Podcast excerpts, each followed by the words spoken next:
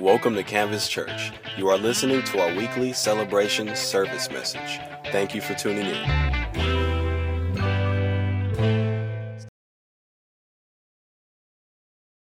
Take your Bibles with me. Turn to Romans 12. Glad to be a part of what's going on here at Canvas. Hallelujah. And uh, I am glad to be able to share with you today. I've had opportunity to share with several in the, the intensives lately, but this is my first time on a Sunday morning, so I'm looking forward to that. Figure out the whole light and sound and everything here. All right, so what are we doing today? Today, today. As Pastor already said, if you uh, are aware, you know, you talk to, uh, I have a couple uh, teenage uh, grandkids. They are not aware of anything that's going on in the world. But if you are aware, you really resonate with what Pastor was saying earlier. There's stuff going on all over the world, there's junk going on. There's some good things, but basically, I mean, today with technology, I've got this dumb app on my, my cell phone that flashes all the bad things that happens in the world at me. And I'm constantly, phone is buzzing and I'm looking at it, bad, bad, bad, bad, bad, bad, bad, bad, bad. Wow, that's, I'm going to destroy that app or something.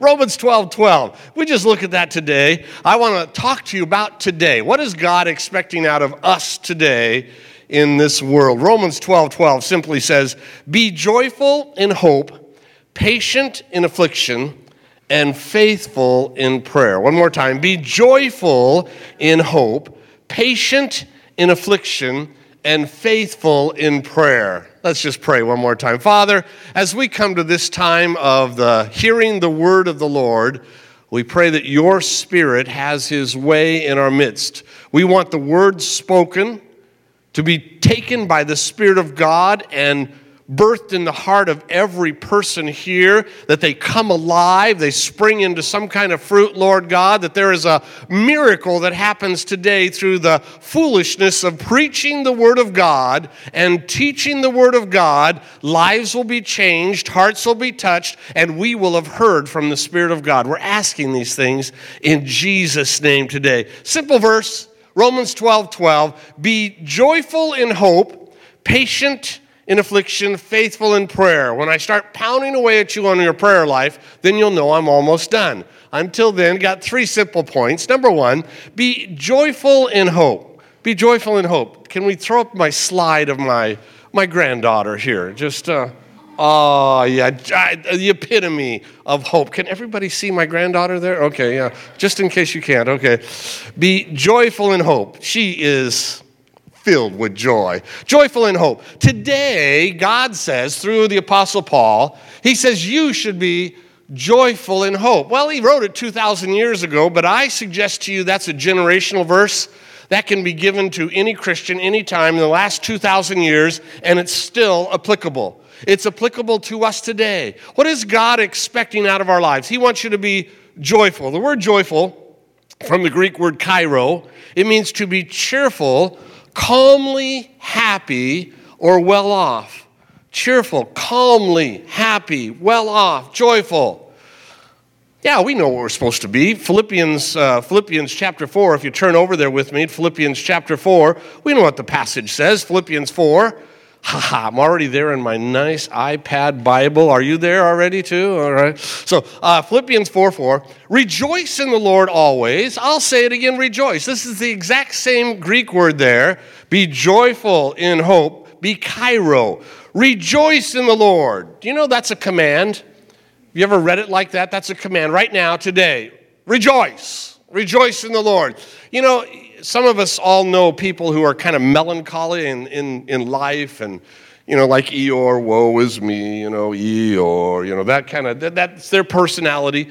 I i don't relate with them because i look at this scripture and it's got to challenge them every day of their life. Rejoice in the lord. I don't feel like rejoicing. The scripture says rejoice. Yeah but today's a bad day. That kind of person would have difficulty with this. Others of us just kind of look at that, oh, yeah, I need to, yeah, okay.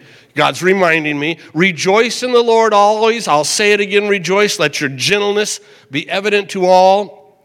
The Lord is near. Just think about that. He's always around, so He's always aware. So, hey, God's here and you can be joyful. It's all right. Be joyful. Verse 6 Don't be anxious about anything. Another translation, New Living, says, Don't worry about anything, but pray about everything. So don't worry about it, but pray about it.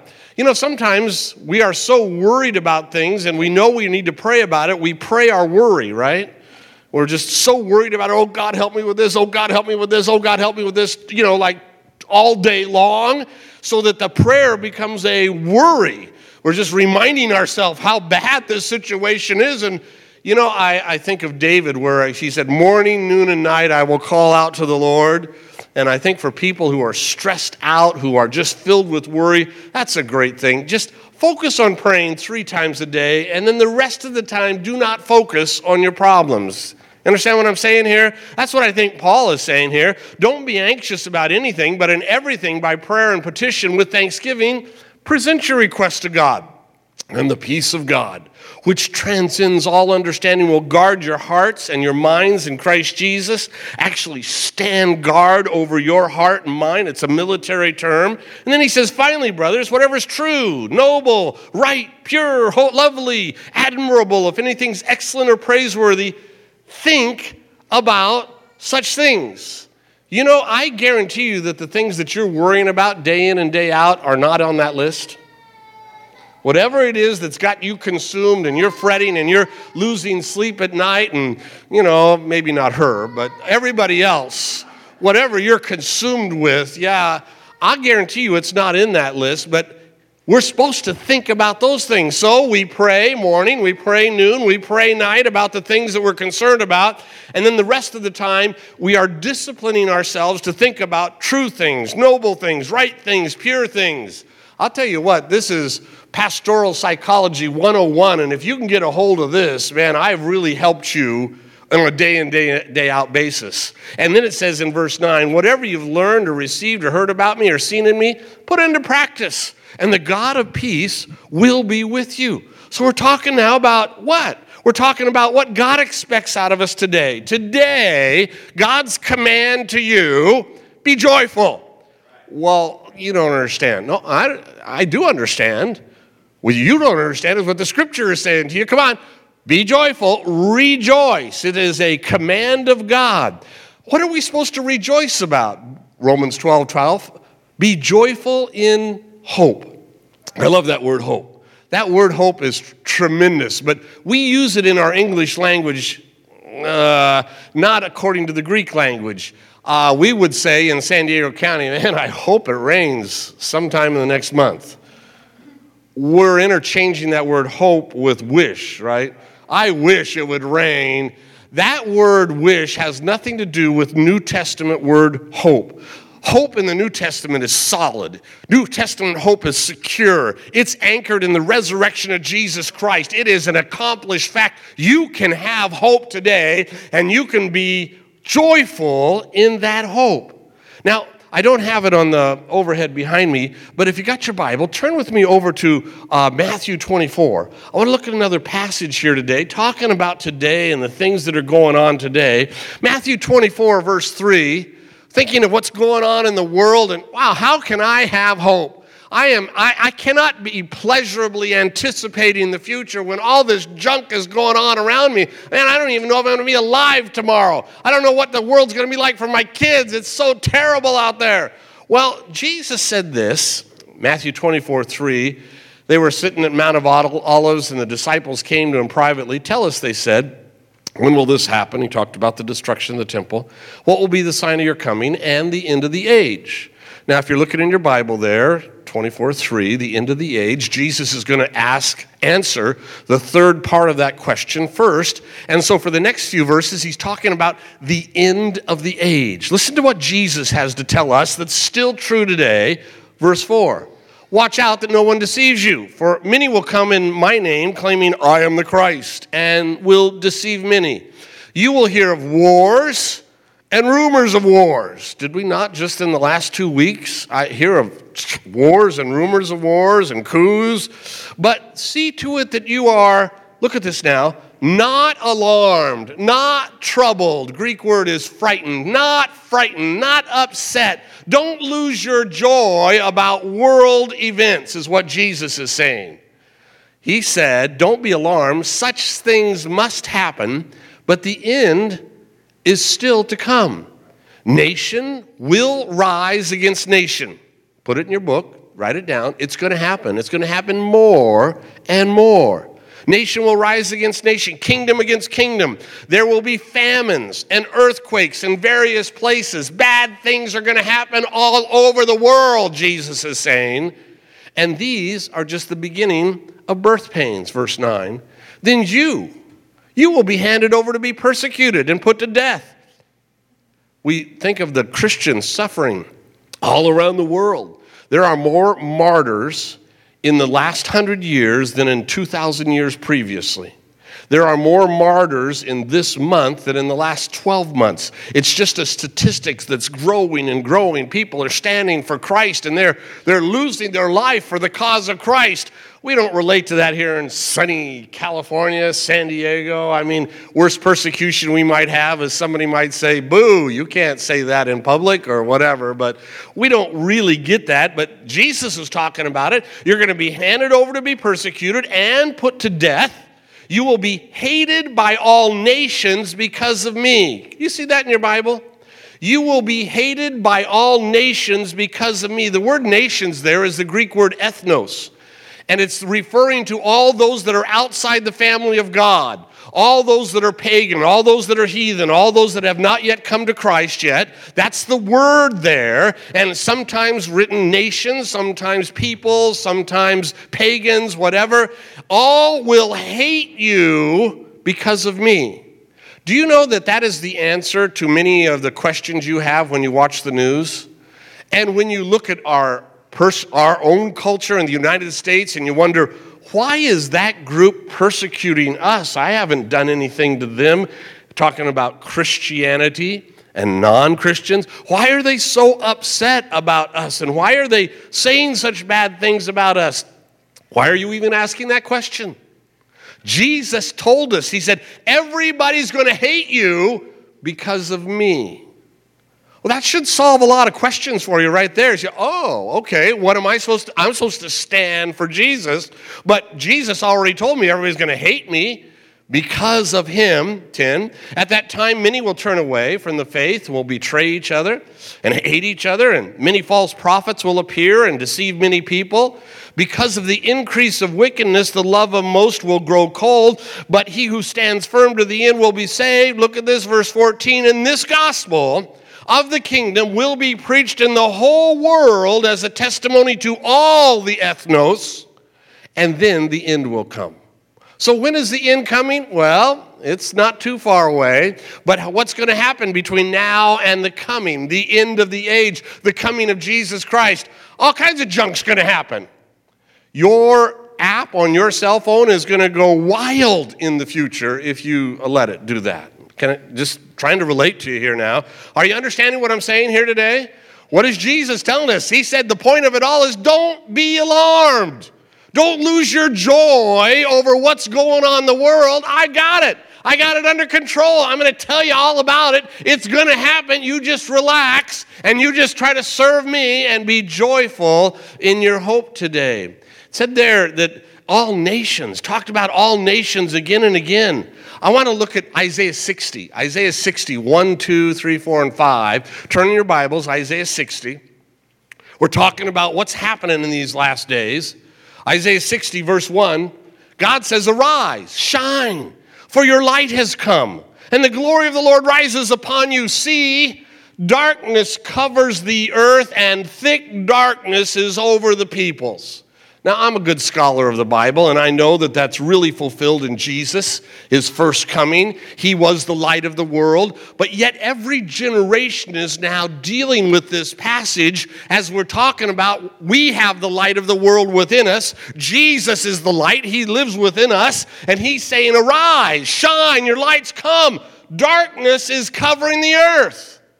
In my lifetime, it's got way darker I'm an old guy, as Pastor already said. I've been at this, I'm not even telling him, it's more than 42 years now. I've been at this a long time, and it was dark when I was a kid, but I'm telling you now, the world is way, way, way darker in all things that are important. And I'm looking at this, yeah, that's what the verse said. Darkness is covering the earth, thick darkness is over the peoples. And if we just stop there, oh, whoa, this is terrible. Man, let's just end it all. Wow, this is terrible.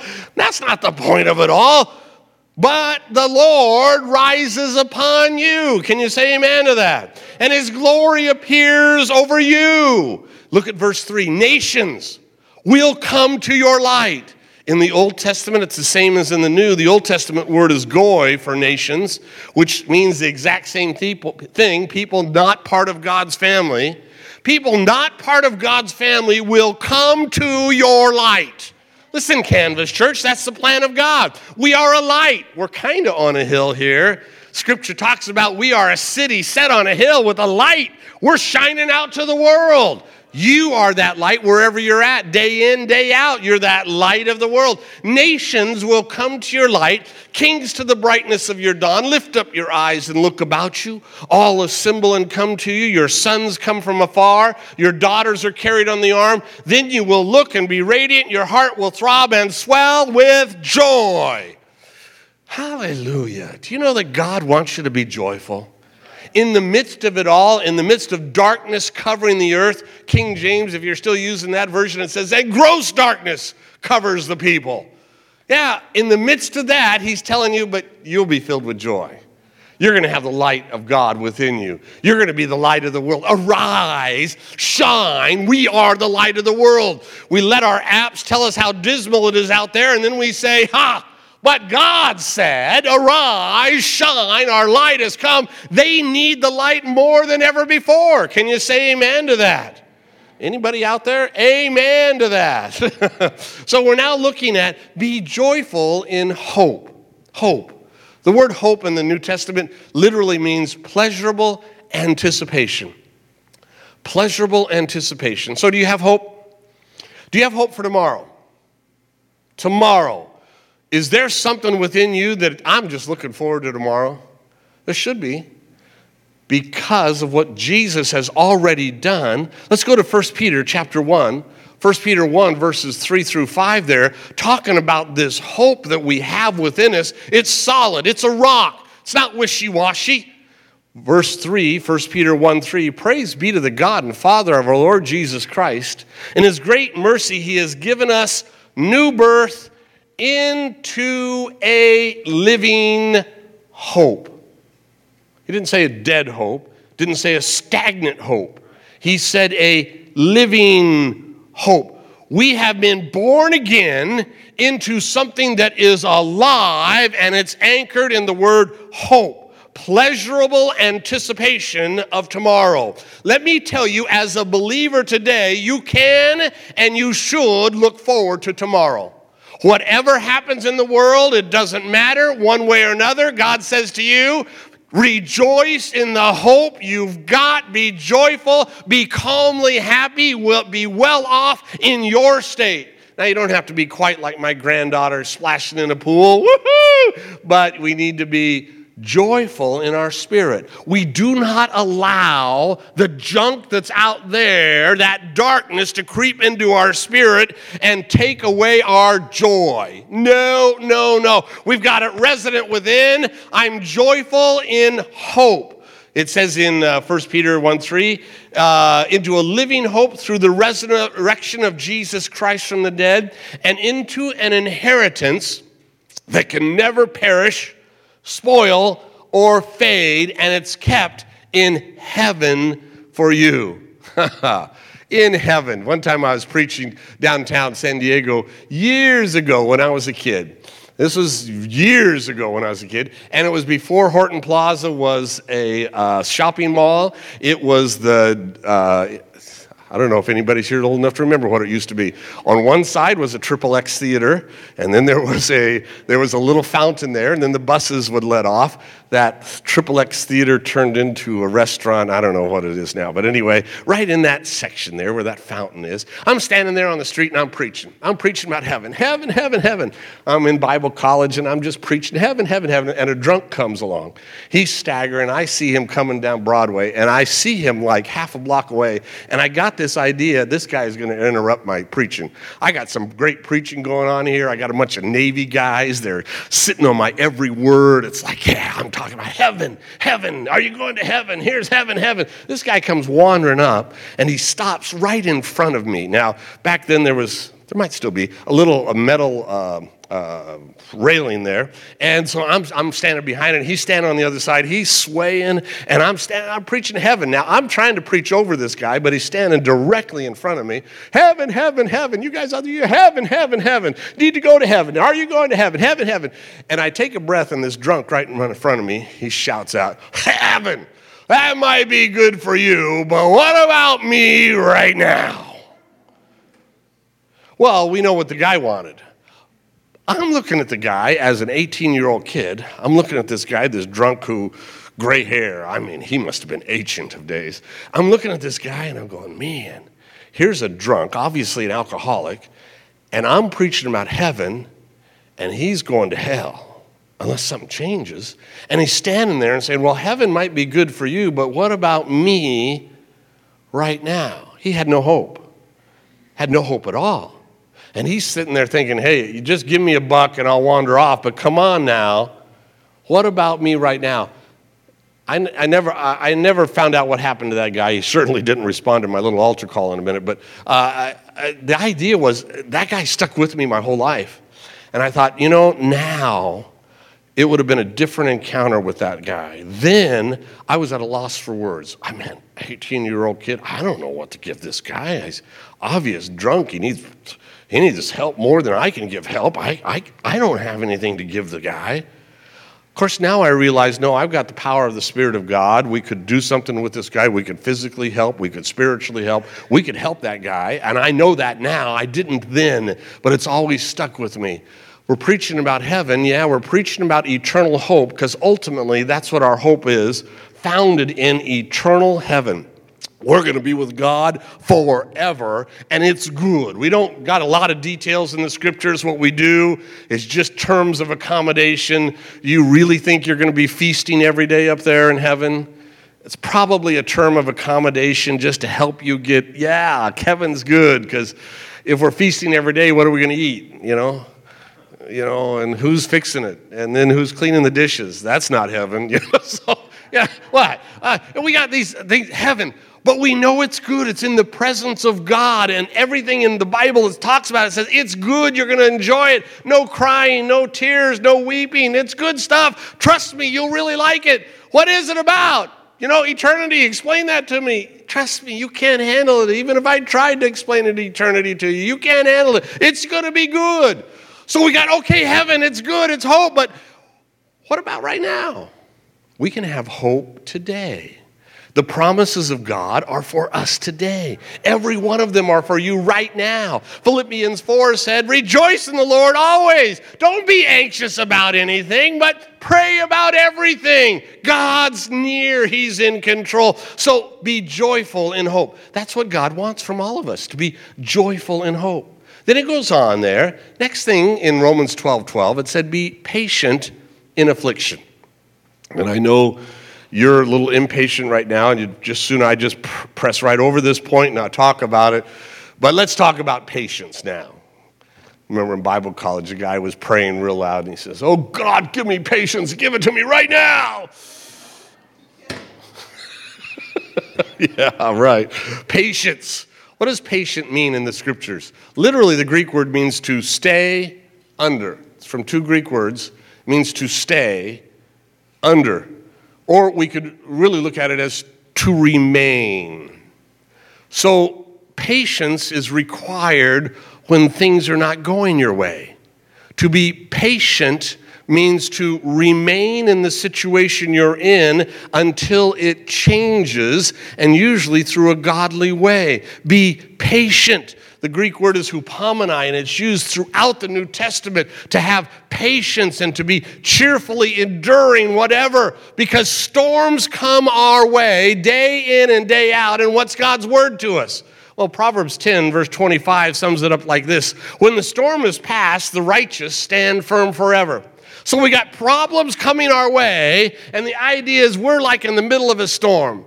Now, it's not a Southern California storm. It's more like a Southern Florida storm. Where here's hurricane coming, and we see it coming, and oh, here it comes. Ah, and we're, we can't run. We're right there. Ah, the storm comes, crashes over, lightning, thunder. I was just two weeks ago down in uh, Nicaragua and uh, we were stuck. A lot of you were praying for me. Thank you. Uh, we were on the island, Corn Island, and uh, s- somehow I was supposed to fly out on a Monday, and uh, the a tropical cell sat over Corn Island for seven hours. I mean, we're, we're in the middle of a hurricane, not the eye either. Lightning, thunder so loud we couldn't even carry on a conversation. It was continuous, it was constant everywhere you looked. The rain was going sideways, the wind was howling, it was pouring down buckets, probably 10 inches in that seven hours. I just, you know, it was a Noahic event. Ah, what's going on here? And I just, this is the kind of flood we're talking about or storm in our lives hurricane, when a hurricane, like a hurricane. Okay, so when a hurricane passes over you, what are you? Are you trying to run? Running for cover? Or are you going to stand, let the hurricane pass? And that's the idea of hupomene, or this Greek word patience. You're still standing after the storm is past. Be patient in afflictions. this word afflictions. It's on one way, it's kind of a hilarious, and another way, it's not. Affliction means to pressure. It's from the root word to crowd or to rub. That goes on every single day in your life from the morning you wake until the moment you go to sleep, and then sometimes in the middle of the night, affliction comes your way as you are just crowded and pressured. You ever seen a picture of the people trying to get on? It used to, it was last year. It was viral on the internet. People trying to get on a Japanese train, and they got the conductors pushing them and pushing them. You know, just trying to crowd more and more people before the train runs off. Uh, that's my idea of how this crowding and pressuring is in third world countries. Whenever I go to a third world country, there's always this touching that goes on. And as an American, I you know, I got my space there. There's just my space right there. And please don't invade my space, but in other countries, other wor- other parts of the world, they don't care anything about your space and they'll just come up and touch you or, you know, stand next to you or whatever and and I I just oh no, I got my space here. And to me, that's this,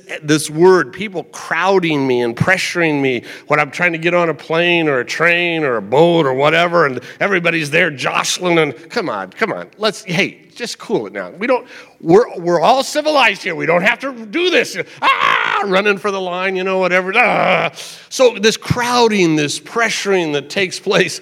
My wife and I were in Haiti last year and uh, we were uh, with the missionaries, and uh, a boat had just docked, big uh, container vessel. We didn't know it, and they would brought goods to this certain section of the city. We'd gone out to lunch with the missionaries. Now we're going to go back to our house, and as he's in his um, his uh, Rover, and it's SUV, and we're turn and we turn this corner, and all of a sudden there are like three thousand people in this one lane road with houses on, I mean, apartment thingies on either side, and there's like 3,000 people standing in the road. And uh oh, what are we going to do? And as we look around, two other cars come behind us and we're stuck now. And they start honking their horn, let's get going here, get going. So the missionary says, okay, let's, let's try to get through this now. And these people are milling around in the middle of the road, these Haitians, and we're, we're kind of creep forward, we kind of creep forward. And my wife is a little bit freaked out. Can you say amen, wife? She's a little bit freaked out. Loudly speaking in tongues behind me in the back seat there, and we're, we're trying to keep it light, the missionary and I, ha, yeah, ha. And people are totally surrounding our vehicle now. We're, we're about 20 feet into this, and they're totally surrounding the vehicle, and they're irritated because they want to get something, and we're trying to get them out of line. You understand? We're, t- we're pushing them physically, and they don't want to be pushed. And so at one point, I was trying to joke with the missionary, and I'm in the drive, Uh, the passenger seat, and I look, and a guy on the other side of the glass red eyes, screaming at the top of his lungs at me, and, he's, and his face is like two inches from me, and I'm like, what? you know, it's like, and he's and he and he's starting to rock our car, you know, and and the, and the others are starting to rock the car. It's like, okay, this could get out of hand real quick. Come on, wife, crank it up. And so she's praying louder in the spirit, and and he's trying to push his way through, and he's smiling, and I just want to get through. And and a lot of these Haitians know the missionary, but still, it's like you know uh, me first and your vehicle's getting in my way. Man, did we feel crowded, pressured, rubbed? then all of a sudden we broke through and we sped off. Whoa, let's not do that again. Be patient in affliction. What's going on in your world? Are you being crowded, pressured, rubbed against? You need to know that God is for you. He wants you in the middle of your affliction just to be patient, just hang in there. And then finally in Romans 12 12, it says you got to be faithful in prayer. Well, we've all heard the verses on prayer. I just want to ask you are you faithful in prayer? The word faithful means to be earnest towards, to persevere, to be constantly diligent. Luke 18 1, Jesus told this parable to show that men ought always to pray and never to give up, NIV. Never to faint, the King James says. The word faint there is a compound word in the Greek, and it's from two words that mean the first one, beginning, the second one is failure. Watch this now. Jesus said, I'm going to tell you this parable to show you that men ought always to pray and never, and then he used two words, two Greek words, begin to fail. Men ought always to pray and never begin to fail. I suggest to you that failing to pray is the beginning of failure. Did you catch that now? Failing to pray is giving up, is fainting, is beginning to fail. We've got to be constant in our prayer. We, to, to pray literally means to talk to God, to worship God we need to be faithful in our prayer. So, what is God telling us today? He says, Be joyful in hope, be patient in affliction, and be faithful in prayer. Would you bow your heads with me? Thank you for joining us today. For more information, please visit our website at www.canvaschurchsd.com.